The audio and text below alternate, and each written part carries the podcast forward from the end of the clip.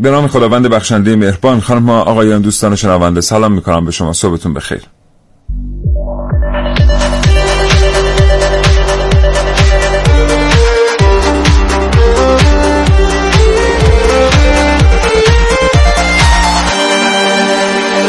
چشماتون رو ببندید و تصور کنید که خدای نکرده در اثر یک سانحه رانندگی یکی از پاهای شما دچار شکستگی میشه و مجبور میشید که پاتون رو گچ بگیرید. با خودتون فکر میکنید خب حتما زندگی من دستخوش تغییرات جدی نخواهد شد، به خاطر اینکه فقط یک پای من توی گچه و این پا هم بعد از گذشت شش تا هشت هفته خوب خواهد شد. اما از فردا متوجه میشید که دیگه نمیتونید زندگی عادی خودتون رو ادامه بدید. جایی دستشویی که شما بتونید ازش استفاده کنید وجود نداره، کافی شاپ ها نمیتونن شما رو بپذیرن، سینماها صندلی برای شما ندارن و دیگه نمیتونید از سامانه حمل و نقل عمومی استفاده کنید.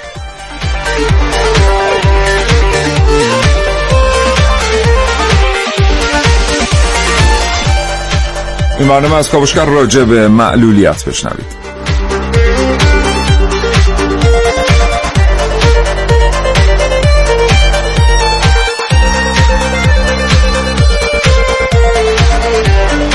اگر معلول هستید، اگر در اطراف شما کسی زندگی میکنه که معلولیتی داره، حتما با کاوشگر تماس بگیرید و تجربیات خودتون رو با ما به اشتراک بگذارید.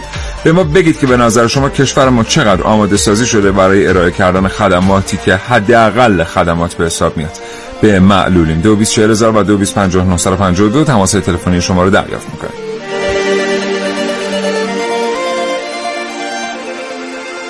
معلولیت یعنی چه؟ چه انواعی داره؟ کشورها بر اساس وظیفه چه خدماتی به معلولین ارائه میکنن؟ چگونه فضای شهری باید برای معلولین آماده سازی بشه؟ چه عواملی معلولیت رو ایجاد میکنن و چطور باید از آمار معلولیت در جوامع کاست؟ اینها و خیلی چیزهای دیگر در کاوشگر امروز.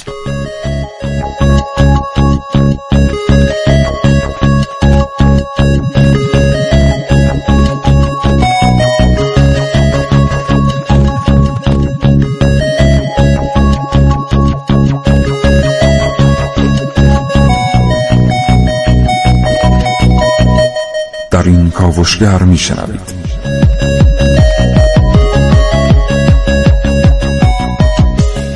سکوتی پر از حرف. در کاوشگر امروز با من حسین رضوی.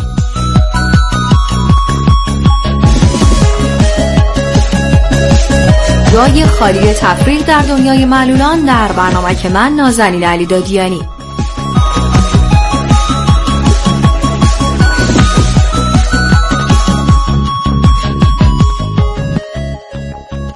در کاوشگر امروز مشکلات یک معلول در شهر رو بررسی میکنیم. پس با من امیر رضازاده در کاوشگر امروز همراه باشید.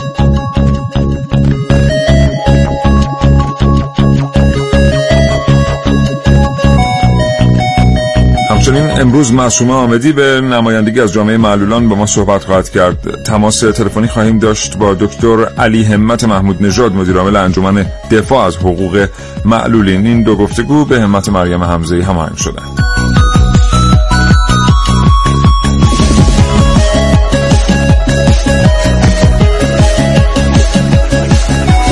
سرکارخانم باتبر امروز صدابرداری کاوشگر رو بر عهده دارن و سودا به تعاری تهیه کننده این برنامه رو به شما تقدیم می‌کنه.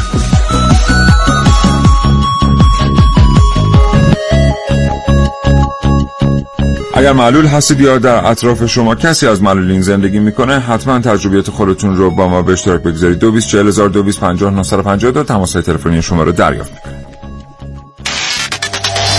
کاوشگر کاوشگر کاوشگر کاوشگر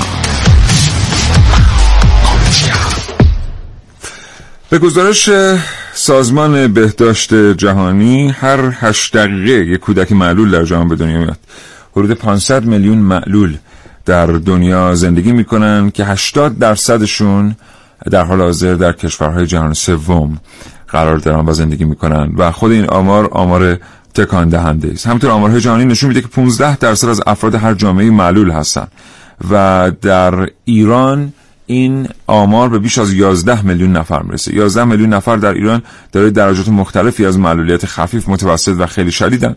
چهار درصد از این افراد معلولیت شدید دارن و مراقبت از اونها هزینه‌های گزافی داره و به همین دلیله که خانواده‌ها بعضی وقتا برای تامین هزینه‌های نگهداری معلولین خودشون با مشکل جدی مواجه میشن.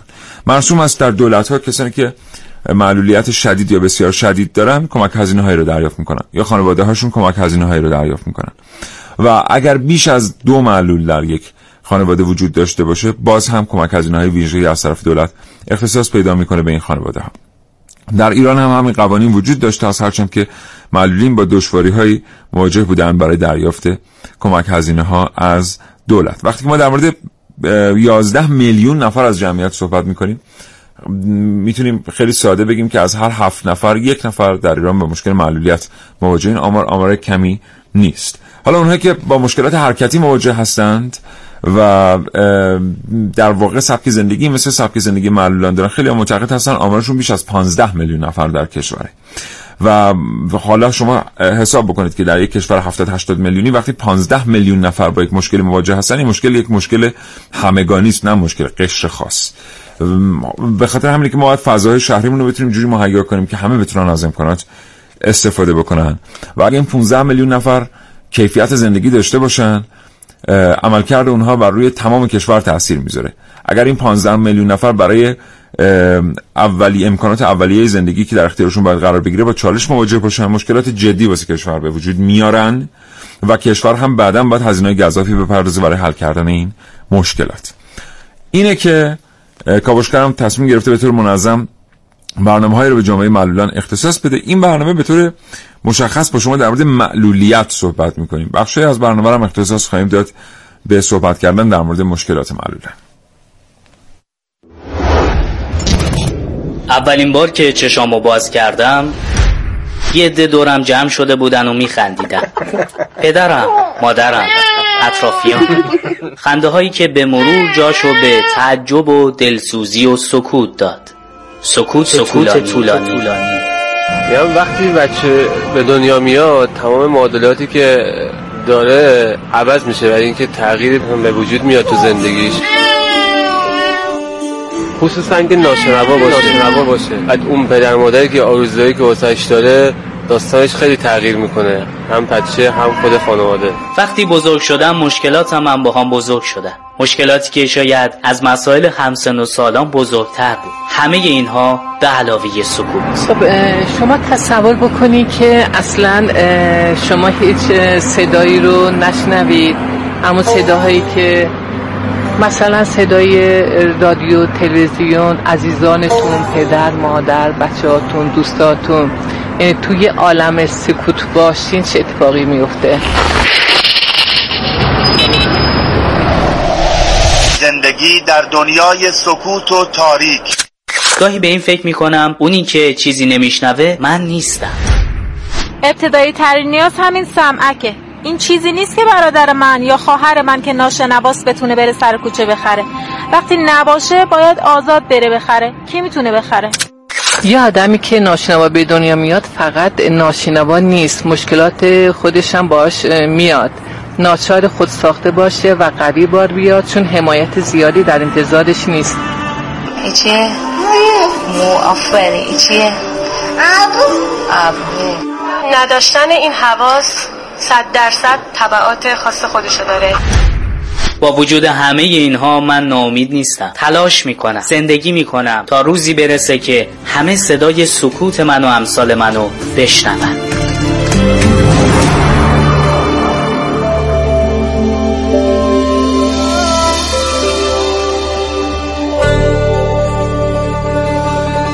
کاوشگر میشنوید از شبکه رادیوی جوان. این برنامه در مورد معلولیت با شما صحبت میکنیم. همونطور که گفتم مشخصاً این برنامه کاوشگران جوان تمرکز کردن بر چیستی معلولیت و اینکه معلولیت از کجا میاد.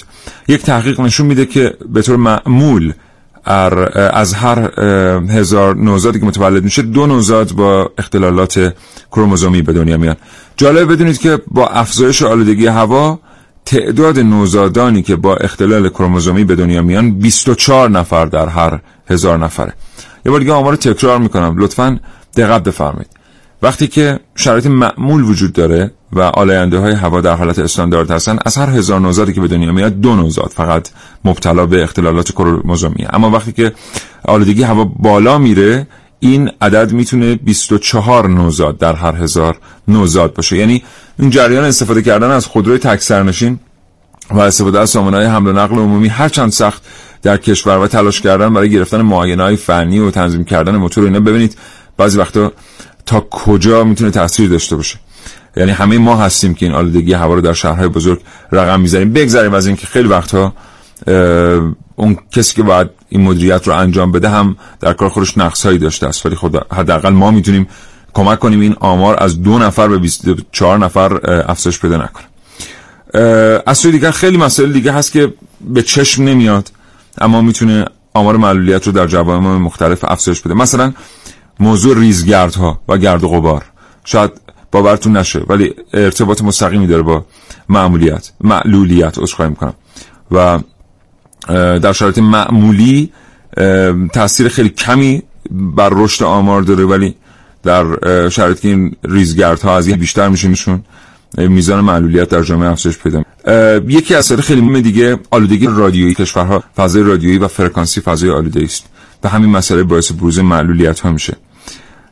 آرسنیک یکی از چیزاییه که اگر که در غذا یا در آب وارد بشه میتونه میزان معلولیت رو افزایش بده، یعنی میزان تولد نوزادان معلول رو افزایش میده و این خیلی بده.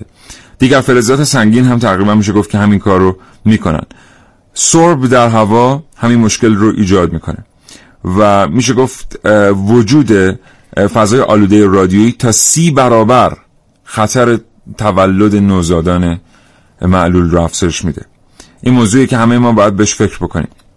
همینطور برای زوجهای جوانی که تازه ازدواج کردند و در سنین جوانی هستند و میخوان بچه دار بشن، اینجا یه آماری نوشته شده که حتما نظرشون رو جلب خواهد کرد.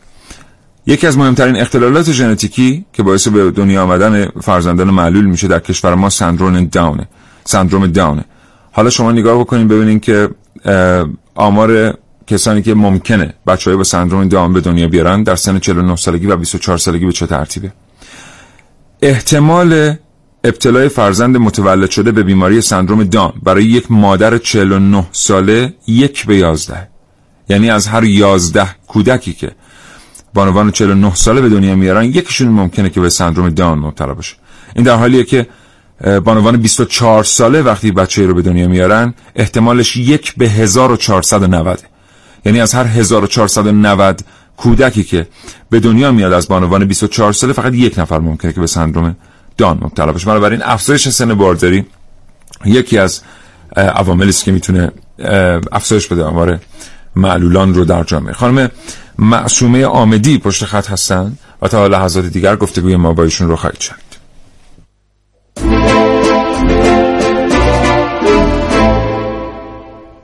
خانم آمدی سلام به شما، صبح بخیر. سلام، صبح شما هم بخیر. حالا احوالتون خوبه؟ ممنونم، سپاسگزارم. خانم آمدی شما به عنوان نماینده‌ای از جامعه معلولان پشت خط برنامه کاوشگر هستید. پیش از هر چیزی از شما میپرسیم که به نظر شما در تهران زندگی میکنید خانم آمدی؟ نه خیر، بنده ساکن قزوین هستم. ساکن قزوین، ساکن ساکن یکی از شهرهای بزرگ هستید. به هر حال چطور میبینید فضای شهری رو؟ فکر میکنید چقدر شهرها آماده سازی شدن برای پذیرفتن معلولین؟ خب نسبت به گذشته خیلی بهتر شده. اینکه گذشته عرض میکنم یعنی حدود ده سال پیش رو عرض میکنم خدمتتون که من تازه خودم دچار معلولیت شده بودم. خب اون موقع خیلی فضا آماده نبود، الان داره رو به بهبود میره، ولی در کل میشه گفتش که این فضای شهری بیش از این که من معلولیت داشته باشم فضای شهرم معلول هستش، یعنی فضای شهرم که نمیذاره و من تا من فعالیت اجتماعی داشته باشم به راحتی تو فضاهای شهری، پارک، رستوران، سوپرمارکت، مراکز خرید یا هر جای دیگه که بخوام برم به تنهایی خب برام سخت است، به خاطر اینکه مناسب سازی اصلا انجام نشده یا خیلی کم هست.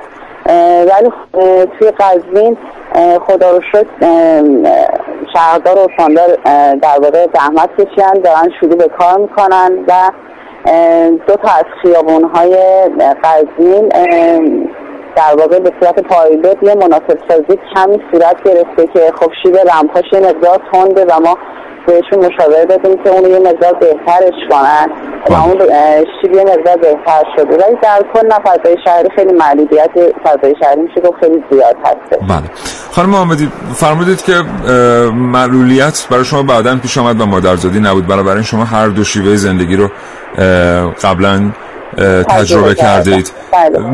اختلاف بین این دو شیوه زندگی رو، اختلاف میزان شانس برای یک معلول و یک فرد غیر معلول برای حضور در عرصه‌های اجتماعی، برای حضور در فعالیت‌های شغلی رو چطور می‌بینید؟ خب همونطور که می‌دونید و همونطور که شنوندگان می‌دونن فضای شهری، حالا غیر از فضای شهری اینکه بخوایم اصلا توی یه شهر حتی یه فرد تنده بتونه اشتغال پیدا کنه که خب این خیلی سخت است، ولی من قبل از معلولیت زندگیم کاملا متفاوت با الان بود و بعد از معلولیت خیلی متفاوت، یعنی واقعا یه تغییر خیلی بزرگی ایجاد شد. این تغییر شاید جالب باشه براتون میگن که مثبت باشه اینکه منفی باشه، اینکه میگن انسان در محدودیت در واقع ستاره میشه یه واقعیتی هستش که میشه که واقعا همینطوره، فقط به دید ما بستگی داره. البته بگم اولش اینطوری نیست، یعنی وقتی که فرد ابتدا دچار معلولیت میشه خب تله هست، جوبای عریض و پهن هست، پل عابر پیاده‌ای که میکنیزه نیست پهن، بله یه بیست تا بیست و پنج تا پله داره، بعد پلاش عرضش کمه و هر لحظه احتمال سقوط وجود داره برای کسی که مشکل حرکتی داره و پاش مشکل داره، خیابون ها هست، رد شدن از خیابون هست، جدولای خیابون جدولای بلندش هست، پله های فلزی یا حتی سنگی بلند مغازه ها و سوپرمارکت ها هست، موانعی که توی پارک ها دیده میشه هست. خب همه اینا از اولش خب خیلی سخته، آدم به شدت دچار ناامیدی میشه که خب من چه کار کنم، قبلا میتونستی همه جا بری، الان دقیقا میشه گفت هیچ جا نمیتونی بری به تنهایی. ولی بازم از آیا خدمت اون فضای شهری اگر که همه اینها حداقل یک مقدار مناسب سازی بشه، حداقل جدول خیابون ها جدول رمز باشه، یا مثلا پل عابر پیاده اگر که یه حالا آسانسور که نه یه بالاور داشته باشه یا یه رستوران شیک باشه، خب خیلی میتونه کمک کنه به اینکه فردی که تازه دچار معلولیت شده یا حتی افرادی که مادرزادی داشتن با این معلولیت در واقع مواجه میشن به راحتی بتونن تو شهر تردد کنن، بتونن تو جامعه حضور پیدا کنن، بتونن دانشگاه، مدرسه و حتی سر کار برن. ولی متاسفانه خب الان ما البته نمیشه گفت متاسفانه، حالا درست میشه ولی واقعا این وجود داره. الان افراد تحصیل کرده که در واقع در رشته‌های ارشد و دکترا تحصیل کردن و معلولیت دارن، معلولیت جسمی حرکتی خب خیلی زیادن. من دکتر میشناسم که ایشون به دلیل عدم مناسب سازی فضای هم درسی و هم فضای کاریشون متاسفانه نتونستن اون تخصصی که دوست داشتن رو بگیرن و توی حالا به اون مقطعی که نمیخواستن آن رو از ابتدایی بودش موندن دوست دارن ادامه بدن، ولی خب فضای شهری اجازه نمیده، فضای دانشگاهی واقعا این اجازه رو به ایشون نمیده. خانم آمدی آخرین سوال از شما لطف کنید، خیلی کوتاه، ما فرصت زیادی نداریم. وقتی کسی دچار معلولیت میشه چه کمک‌های فکری دریافت می‌کنه، چه مشاوره‌های روانشناسی دریافت می‌کنه که بتونه از این دستاندازی که شما گفتید مدتی وجود داره و معلولین باید ازش عبور کنن به سادگی عبور کنه؟ من فکر می‌کنم که این زمینه آموزش خیلی ضعیف بوده و اطلاع رسانی و برنامه‌های تلویزیونی به ویژه و رادیو همینطور میتونه خیلی کمک کنه به این امر که فرد چجوری با این مواجه بشه و به ویژه والدین فرد، یعنی حالا اون نوزادی که با معلولیت در واقع متولد میشه یا اون فردی که در اثرات تصادف یا بیماری یا هر چیزی دچار معلولیت میشه، ابتدا این والدین هستن که میتونن به اون فرد کمک کنن خودش رو پیدا کنه و از این محدودیت در واقع برای خودش یه پلی برای پیشرفت بسازه، نه یک در واقع یک سد ببینه این قضیه رو. و حتی میشه گفتش که به قول نیل مارکوس میگه معلولیت مبارزه جسورانه یا شجاعت در مواجهه با سختی نیست، بلکه یک هنر هست، یک راه هوشمندانه برای زندگی. اینی که امیدواریم که حالا الان خیلی بهتر از سالهای گذشته هم شده، هم نگرش پس معلولیت بهتر شده دیگه، با اون نگاه ترحم نیستش یا اون نگاه منفی که قبلا بود خیلی کمتر شده و فضای شهری خیلی بهتر دارن میشن. اساتید دانشگاه، حتی خود پزشکا، اینا خب خیلی دارن رو به رشد هستن، ولی این رشد کافی نیستش برای جامعه‌ای که روز به روز با پیشرفت علم داره جلو میره و امکانات بهتر بشه. خیلی سپاسگزارم خانم معصومه آمدی. آرزو سلامتی میکنم. خدا نگهدارتون. خدا نگهدار.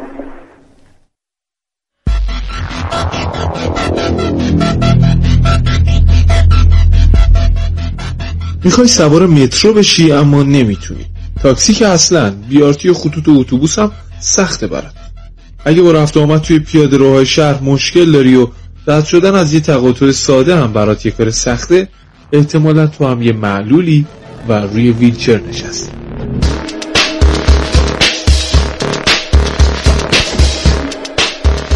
ماجرا برای من از اونجا شروع شد که بهم گفتن در مورد معلولین برنامه بسازم. الان نه، گمونم حدود شش سال پیش بود. قرار بود یه مستند بسازیم برای مشکلات یه معلول در سطح شهر. اونم نه در این شهر دور افتاده یا کوچیک، بلکه همین شهر بزرگ و پر رفت و آمد، تهران.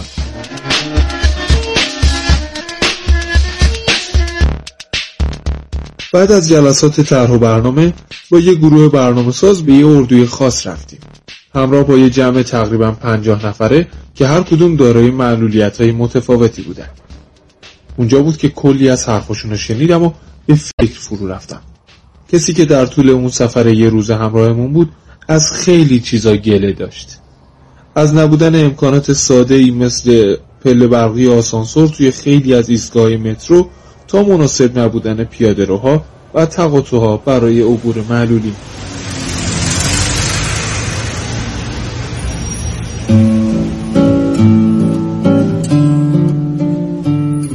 اما امروز چند سال از اون روزا گذشته و هنوزم همون مشکلات رو میبینیم. هنوز که هنوز ایستگاه‌هایی هستن که یا پله برقی و آسانسور ندارن یا گاهن با مشکلایی مواجه میشن که رفعشون مدت‌ها زمان میبره و معلوم نیست توی این مدت تکلیف شهروندای معلول چیه. البته خب خوشبختانه یا متاسفانه هر روز به تعداد این ایستگاه‌ها اضافه میشه. هنوز بعد از این همه سال پلهای هوایی زیادی نصب میشن که پله برقی یا آسانسور ندارن و خیلی از اونایی هم که دارن شبا معمولا غیر فعال میشن. اینکه دلیل این کار چیه هنوز برای ما هم معلوم نشد. راستی تا حالا فکر کردید اگه خدای نکرده مجبور بشی تا آخر عمرتون روی ویلچر بشینی چقدر امکانات در اختیارتونه؟ شاید خیلی از معلولایی که الان با این مشکلات درگیرن هم تا روز قبل از معلولیتشون به این موضوع فکر نمی‌کردن. اما کی میتونه فردا رو پیش بینی کنه؟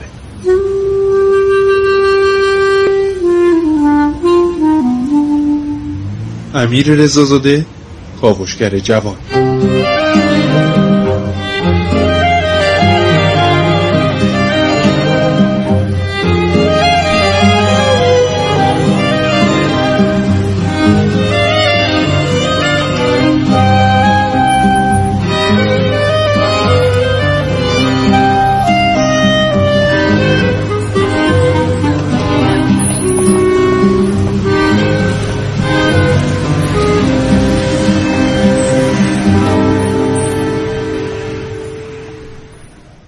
برآوردها نشون میده که سالانه صد هزار نفر به جمعیت معلولان کشور اضافه میشه و چیزی که میخوام به اطلاعتون برسونم به نظر خودم خیلی جالب اومد. از این صد هزار نفر که اضافه میشن به تعداد معلولان کشور، سی هزار نفر معلول به دنیا میان و هفتاد هزار نفر دیگر بعد از تولد و در اثر حوادث مختلف به معلولیت دچار میشن. بالا بودن آمار تصادفات رانندگی در کشور ما، بالا بودن آمار برخی سوانح شغلی، رعایت نکردن ایمنی، مهیا نبودن تجهیزات ایمنی، اهمیت ندادن به ایمنی کارگران توسط کارفرمایان و خیلی چیزهای دیگه باعث میشه که ما سالانه هفتاد هزار نفر معلول به جمعیت معلولانمون اضافه بشه. تأکید میکنم و تکرار میکنم، معلولینی که مادرزادی معلول به دنیا نیومدند و اینها کسانی هستند که بعداً در اثر سوانح دچار معلولیت شدند. اینکه ما خودرو با کیفیت استفاده میکنیم و نمیکنیم در افزایش آمار معلولیت در کشورمون تاثیر داره. بعضی وقتا ما نگاه میکنیم میبینیم یک خودرو استفاده کرده ایم که اون پارامترهای مربوط به امنیت و ایمنی رو نداشته، تصادفی اتفاق افتاده، خدای نکرده، عده‌ای دچار معلولیت شدن. میایم در آن هزینه ها رو حساب میکنیم، میبینیم یه خودرو از بین رفته، هزینه های درمان، هزینه های طول درمان، هزینه های بیمه، هزینه های گزافی که کشور باید متقبل بشه برای در واقع امتیازات درمانی که میده. ولی واقعیت اینه که این فقط بخشی از هزینه است و بخش بسیار اندکی از هزینه هم هست. اصل هزینه هزینه افزوده شدن یک نفر دیگه به جامعه معلولان کشوره، کسی که در تمام زندگیش ممکنه نیاز به آماده سازی هایی داشته باشه، کسی که مسیر زندگیش عوض میشه، خانواده‌ای که از مسیر اصلی زندگیش خارج میشه و حالا باید کنار بیاد با داشتن یک معلول، کسی که یه سبک زندگی رو باید کنار بذاره و سبک زندگی جدیدی رو یاد بگیره و ممکنه دیگه به این سادگی ها نتونه روحیه خودش رو به دست بیاره. اضافه شدن یک آدم معلول به جامعه معلولان بزرگترین خسارتیه که سوانح رانندگی برای ما دارن.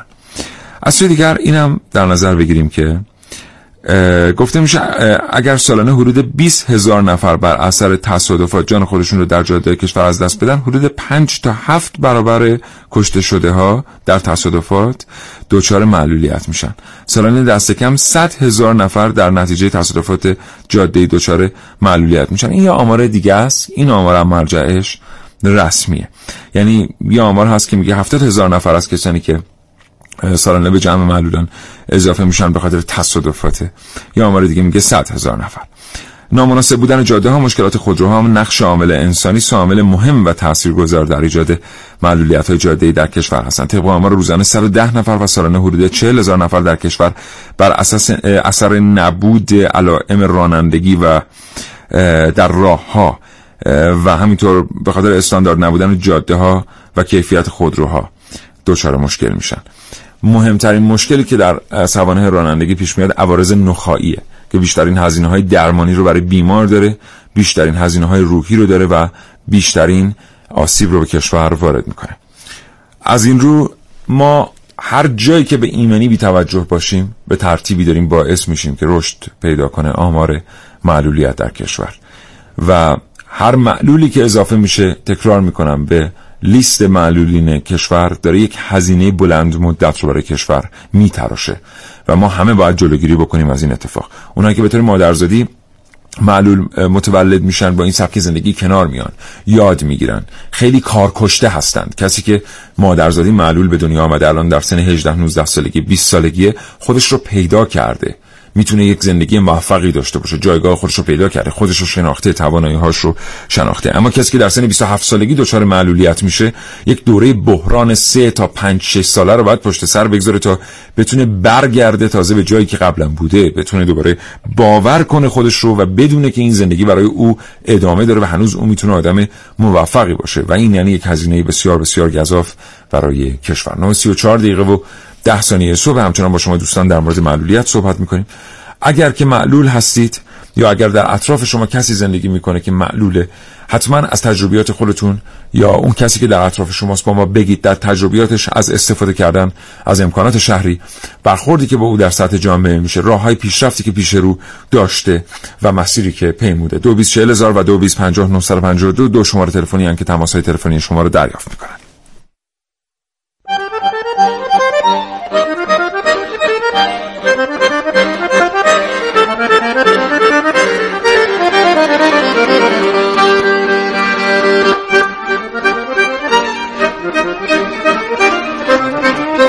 به نظر من هیچ نظارتی نیست.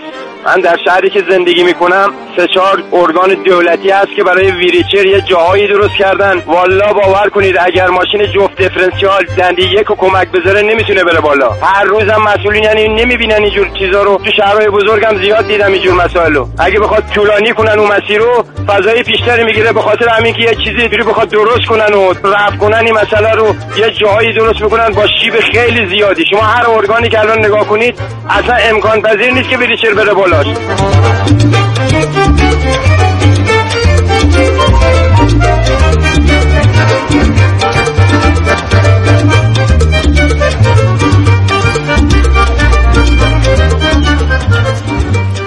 تمام پیامک‌هایی که تقریبا به دست ما رسیده حاکی از اینه که فضای شهری برای استفاده معلولان از امکانات اولیه مهیا نیست.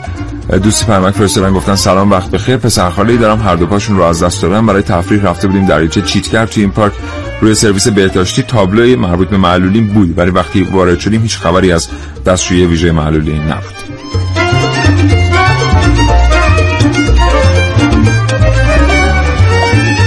یه نمونه برای دختران بردیمش پارک، از پس شیبدار با کالسکش داشتیم میبردیم، از پس شیبدار تو پاکستانی اختلاف ارتفاعش انتهاش، یعنی کلی هول دادیم رفتیم بالا، آخرش بمبست بوده. ما الان یه بچه نوزاد بوده که تونستیم بغلش کنیم ببریم. یه دونه ویلچری چجوری میخواد از این پارک استفاده کنه؟ هیچ آماده سازی ندارن. با یه دونه کالسکه ساده تو خیابون نمیتونی حرکت کنی، نه تو پیاده رو، نه تو خیابون، نه تو پارک، نه توی مجتمع تجاری. هیچ استانداردی وجود نداره، هیچ استانداردی رعایت نمیشه.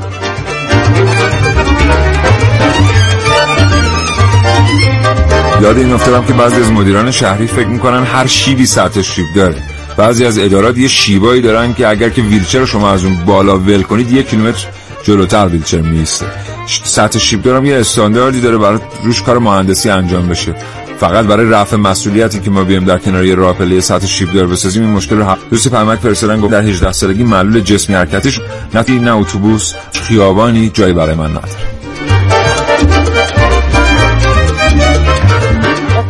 مثلا که کشور ما در زمینه برخورد با معلولیت و اینکه آیا آماده سازی و زیرساختی داره یا نه باید به دو قسمت تقسیم میکنیم. در بخش نرم افزاری یعنی وجود قوانین، آیین‌نامه ها و بخشنامه های متناسب با معلولین ما کمکاری نداشتیم. در بخش سخت افزاری یعنی آنچه که قراره که به چشم بیاد و ما کار چندانی نکنیم. ما ادارجات مختلفی رو رفتیم که رمپایی رو اختصاص دادن جهت عبور ویلچرهای معلولین، ولی ساختن که اون رو که معلول که ترک کنم شش نفر دیگه هم نمیتونن بیان، چرا هول بدن و بخوان معلول رو ببرن.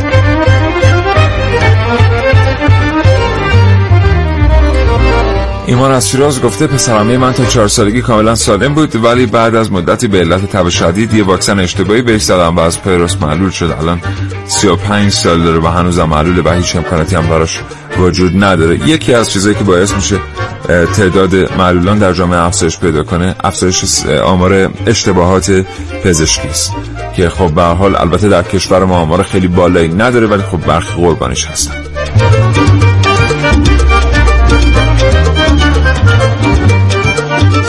در رابطه با وضعیت معلولین در ایران، من معلولیتم نابینایی هست. این که محیط تردد حمل و نقل عمومی و خودپردازهای بانک‌ها، سایت‌ها، مواردی از این قبیل که قابل استفاده نیست و مناسب سازی نشده، خب تکرار مکرراته. ولی اتفاقی دو سه هفته پیش برای یکی از دوستای نابینای من افتاد. ایشون رفت تو یکی از استخرهای اصفهان، از استخر استفاده کرد، خواست از پارک آبی استفاده کنه، به دلیل نابینایی نذاشتن.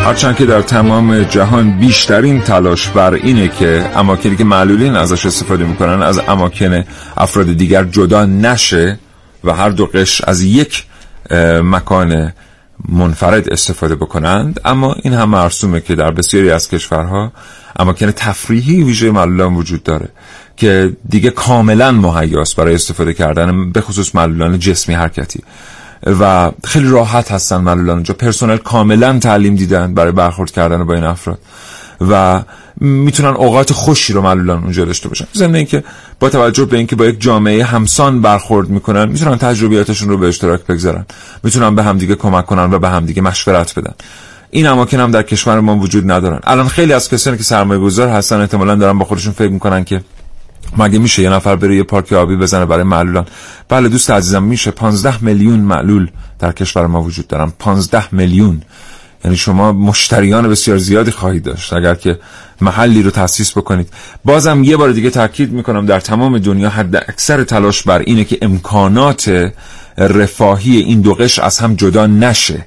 یعنی ما مثلا یک اتوبوس ویژه معلولین نداشته باشیم، بلکه اتوبوس‌های شهری ما همه بتونن معلولین رو بپذیرن. ولی خب اون موضوع هم یک موضوع دیگری است که خودش محل تأمله و میتونه بسیار مفید باشه. دکتر علی همت محمود نژاد، مدیر عامل انجمن دفاع از حقوق معلولین ایران، پشت خط برنامه کاوشگر هستن. آقای دکتر محمود نژاد، سلام به شما و صبحتون بخیر. سلام صبح شما و شنوندگان خوب برنامه کاوشگر رادیو وزین جوان، به خیر و شادی باد. سلامت باشین. حال احوالتون خوبه؟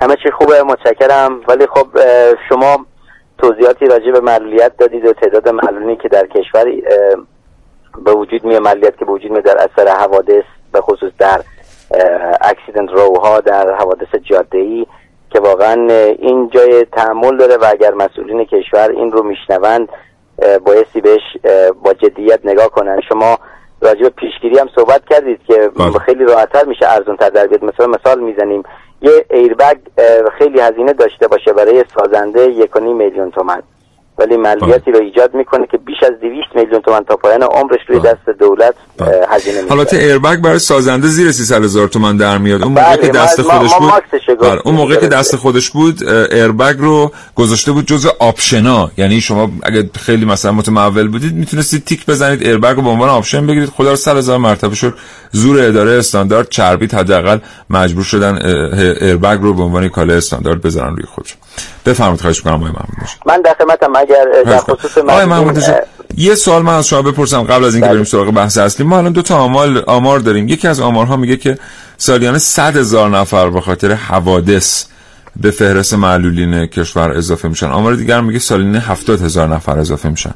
ببینید اون چی که مسلمه، خب ما معلولیت‌ها یا در اثر حوادثن یا در اثر خطاهای پزشکی ان یا پزشکی هستن، ولی اون چی که مسلمه و بیان شده و در جای معتبر ما به اون مراجعه کردیم و توی وزارت بهداشت تایید کرده، هلال احمر تایید کرده، کسانی که با حوادث جاده‌ای سر و کار دارن تایید کردن، صنعت ما، یعنی صنعت که خودرو هم جزء اونم هست، روزانه صد و ده نفر، ماهی سه هزار و سیصد نفر و سالیانه چهل هزار نفر به دست به دست جامعه ما معلول می‌گذره. این معلول‌ها غیر از کسانی هستند که مثلا پیکایو میشن، غیر از کسانی که عقب مانده ذهن، کمتوان ذهنی میشن، به دنیا میان، غیر از کسانیه که سیپی میشن و غیر از کسانیه که عوامل دیگه‌ای، عوامل پزشکی باعث معلولیت. خب پس این آمار هفتاد تا صد هزار نفر درسته، ولی شما معتقد هستید که چهل هزار نفر در اثر سوانح. اون چیزی که اون چیزی که صنعت اعلام کرده، راهور تایید می‌کنه، هلال احمر تایید می‌کنه و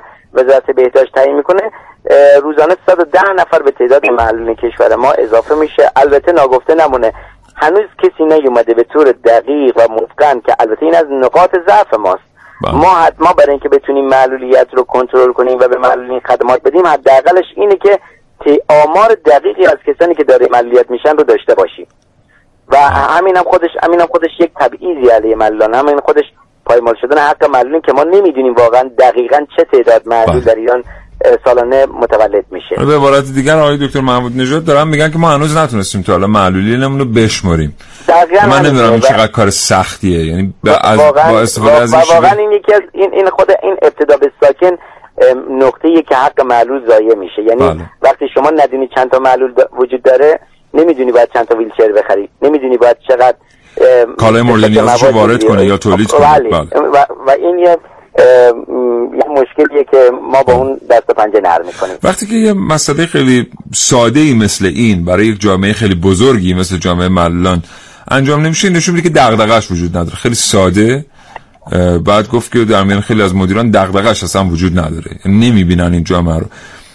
من سوال می‌کنم به مسئله بهتری از معلولین بپردازیم که مسئولین به اون نگاه بکنن. ببینید یکی از نکاتی که ما معلولین با اون مواجه هستیم نگاه فرهنگیه، یعنی نگاه شهروند درجه دو بودن. شما بیان کردید از اکسسیبیلیتی، از مناسب سازی که نیست، ماشینا مناسب نیست. علت این که ماشین مناسب نیست، اون سازنده، اون کسی که خریدار ماشینه، اون کسی که ماشین رو به کار میگیره، هنوز من رو به عنوان یک معلول که دو تا پا ندارم به عنوان یک شهروند رسمی نپذیرفته. اگه من رو به عنوان شهروند رسمی خودش میپذیرفت و قبول داشت که منم مثل اون از بیت المال حق دارم و منم عوارض پرداخت میکنم و منم مالیات پرداخت میکنم که این رو جهت اطلاع شما بگم، معلولین از هیچ گونه عوارض و مالیاتی معاف نیستند و ما مثل همه شما این عوارض رو پرداخت میکنیم، ولی مثل همه شهروندان نمیتونیم از امکانات شهر استفاده کنیم، نمیتونیم از بیارتی استفاده کنیم، نمیتونیم از مترو استفاده کنیم. تازه تهران به عنوان شهری که نام اون به نام ام‌القرای اسلام هست، مسلمین هست، ما حتی در شهر تهران هم راحت نیستیم.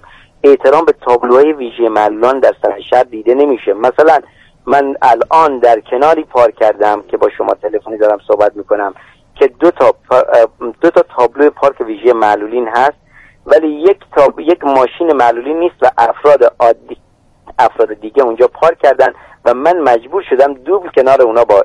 پارک کنم. باید منتظر باشم اگر برنامه شما دووم بی... من باشم روی برنامه، پلیس بیاد و من رو قطعا جریمه خواهد کرد، چون من دارم تخلف میگم. من پارک دوبل کردم. در کجا؟ در زیر تابلویی که کسی جای من پارک کرده و پلیس هیچ وقت اون رو جریمه نمیکنه. من خواهش میکنم رئیس راهور اگر میشنون صدای من رو، به عنوان عضو سازمان جهانی معلولین و کسی که مدیر فعال مدنی حوزه معلولین هستم، این رو ببینه آیا واقعا وقتی تابلویی در سطح شهر برای معلولین نصب شده، آیا پلیس نبایستی از حرمت این تابلو پاسداری بکنه؟ پلیس چگونه از نبستن کمربند جریمه میکنه؟ پلیس چجور خیابان یک طرفه رو جریمه میکنه؟ پلیس چگونه پارک دوب رو جریمه میکنه و چرا پلیس پارک در جایگاه ویژه معلولین رو نادیده میگیره؟ یه نکته دیگه ای که باید عرض بکنم خدمت شما، مشکل مسکن معلولینه. بله. سالیان سال بسیاری از معلولین چشم انتظارن که مسکنهای اونا بهشون تحویل داده بشه تحت عنوان مسکن مهر، ولی متاسفانه هیچ کسی پیگیر نیست. همین الان که من با شما صحبت میکنم هزار و بیست واحد مسکونی معلولان در شهر هشتگرد که معلولان تهرانی هستن، بیش از دوازده سال معلولان چشم انتظارن و دنبال این هستن که این خونه هاشون رو بهشون بدن، ولی هنوز که هنوزه اینو پیگیری نکردم. من از آقای ربیعی خواهش میکنم یک کارگروهی رو تشکیل بدن با کمک وزیر مسکن و شهرسازی و مسکنهای معلولان رو به طور ویژه ببینن. و جالبه بدونید که بیست مهر روز جهانی، روز ملی اسکان معلولان و نیازمندان، در حالی که صدها هزار معلول در ایران از نداشتن خونه رنج میبرند، در حالی که مسکن بزرگترین هزینه بر روی دست خانواده‌های دارای معلولینه، روز بیست مهر روز ملی اسکان معلولان از صفحه تقویم جمهوری اسلامی حذف شده است. من سوالم از دولت جمهوری اسلامی ایران اینه، آیا واقعا مشکل مسکن معلولان را حل کرده اید که بیست مهر را از صفحه تا از صفحه تقویمتون حذف کردید یا آه. نه، یا به رسمیت نمیشناسید افراد نیازمندی که در کف جامعه هستند؟ اگر دیده آه. باشید چند روز گذشته رئیس کمیته امداد اعلام کردند که ده تا دوازده میلیون فرد در ایران زیر خط فقرند. قطعا بخش اعظمی از اینا از خانواده‌های که دارای دو یا سه معلول هستند. بله. خب آیا واقعا رواست که اسم اینا را از صفحه تقویم حذف کنیم که دولت مردان به اسم به فکر نباشند که برای مسکن معلولان فکری بکنند؟ بله. و, و از مشکلات دیگه افراد دارای معلولیت که وجود داره برای ما و به اون دست پایم واقعا وسایل توانبخشیه، هزینه های پروتز و ارتز بسیار گران. آقای محمود نژاد، دو دقیقه تقریبا با شما فرصت داریم. من ما قبلا بعد سه چهار دقیقه قبل این گفتگو رو تمام می‌کردیم، ولی چون فرمایشات شما فرمایشات مهمی، دو دقیقه در اختیار شماست. خواهش می‌کنم. به هر حال ارتز پروتز جزء وسایل لوکس وارد میشه. باورتون میشه که اصلا بله متأسفانه معلولین بله. در ردیف وسایل آرایشی وارد کشور میشه. یعنی بله. آیا واقعا ما معلولین با با عصای دستمون مثل رنگ مو ازش استفاده میکنیم؟ یا واقعا خب رنگ مو یه موضوع آرایشیه، ولی من ابتدایی ترین حقی که میتونم داشته باشم داشتن یک عصا که بتونم با این عصا در جامعه حضور پیدا بکنم انشالله. البته خب ما مسائلی هم گفتیم، انتقادم کردیم، ولی یک نوید خوبم هست. ما پیگیری کردیم با کمک مجلس، پیگیری‌های بسیار زیادی، نهادهای مدنی معلولین از سه چهار سال پیش تا الان داریم تلاش میکنیم و لایحه حمایت از حقوق معلولان دیگه جلسه نهاییش هفته گذشته با حضور آقای کامران رئیس کمیسیون ویژه بررسی لایحه حمایت از حقوق معلولان و رئیس سازمان بهستی آقای دکتر بندپی در دفتر ایشون و چند چند از معلولین جلسه نهایی بررسی لایحه حمایت از حقوق معلولان رو گذروندیم و امیدوارم که مجلس شورای اسلامی در جهت رفع ایراداتی که شورای محترم نگهبان به این لایحه داشت انشالله اقدامات لازم رو به عمل بیاریم و من خوشبینم که با تایید این لایحه انشالله بتونیم شاهد تغییراتی در زندگی افراد دارای معلولیت باشیم، هرچند که واقعا کیفیت زندگی افراد دارای معلولیت در ایران با استانداردهای جهانی بسیار بسیار متفاوته. بله. قبل از اینکه خط رو ترک کنم آقای محمود نژاد عذرخواهی میکنم. خواهش. من اشاره میکنم به موضوعی یه موقعی اگه یادتون باشه مثلا در سال هزار و نهصد و هشتاد هزار و نهصد و هفتاد در دهه هفتاد هشتاد میلادی ما انجمن‌های در سراسر دنیا داشتیم، انجمن دفاع از حقوق بانوان مثلا. کم کم این انجمن‌ها معنای خودشون رو از دست دادن به خاطر اینکه آنچه که باید درک میشد درک شد و دیگه اختلافی وجود نداشت و یه چیز مسلمی که باید از ابتدا رعایت میشد دیگه برگشت سر جای خودش و درست رعایت شد. همین که ما انجمنی داریم به اسم انجمن دفاع از حقوق معلولین، یعنی این اتفاق در جامعه ما نیفتاده و ما باید به سوی روزی بریم که یه روزی اگر که به ما گفتن که انجمنی وجود داره به اسم انجمن دفاع از حقوق معلولین، با نهایت احترام به آقای دکتر محمود نژاد که به نمایندگی از این انجمن پشت خط هستن، ما خندمون بگیره و بگیم چرا یه همچین انجمنی باید وجود داشته باشه. اون موقع روش کردیم انجمن انجمن سفر به مریخ باشه اون موقع. بله. متشکرم آقای دکتر محمود نژاد. آرزوی بهروزی می‌کنم برای برنامه وزین شما برای معلولان وقت گذاشت، من سپاسگزارم. آرزوی بهروزی میکنم برای هم... حضرت علی و همه همکارانتون. آرزوی من خدا, خدا نگهدار. روز بخیر. خدا خدا نگهدار.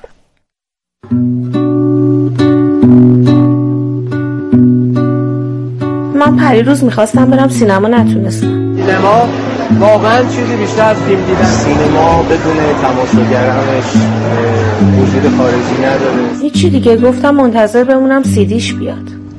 اولین اکران مردمی فیلم این فیلم رو در سینما. بله، میخوایم یه چند ساعتی در کنارتون باشیم و با افراد رو ببینیم. نمیتونستم دیگه، ویلچرم رو چیکار میکردم؟ یک معلول ما نمیتونه از امکانات تفریحی ما استفاده کنه. شهروازی هم نمیتونم برم، کنسرت هم همینطور، کافه و تئاترم که اصلا. تا حالا به سینمایی رفتید که صندلی و پله نداشته باشه، یا کافه‌ای که فقط چند میز داشته باشه، یا شهربازی که وسایلی با دسترسی و استفاده آسون داشته باشه؟ تا حالا به این فکر کردین که جای تفریح در دنیای معلولان کجاست؟ ما این بچه‌ها میریم استخرامون نمیدن. رامون نمیدن. چرا؟ بد نیست بگم، میگن مشتری ما کم میشه.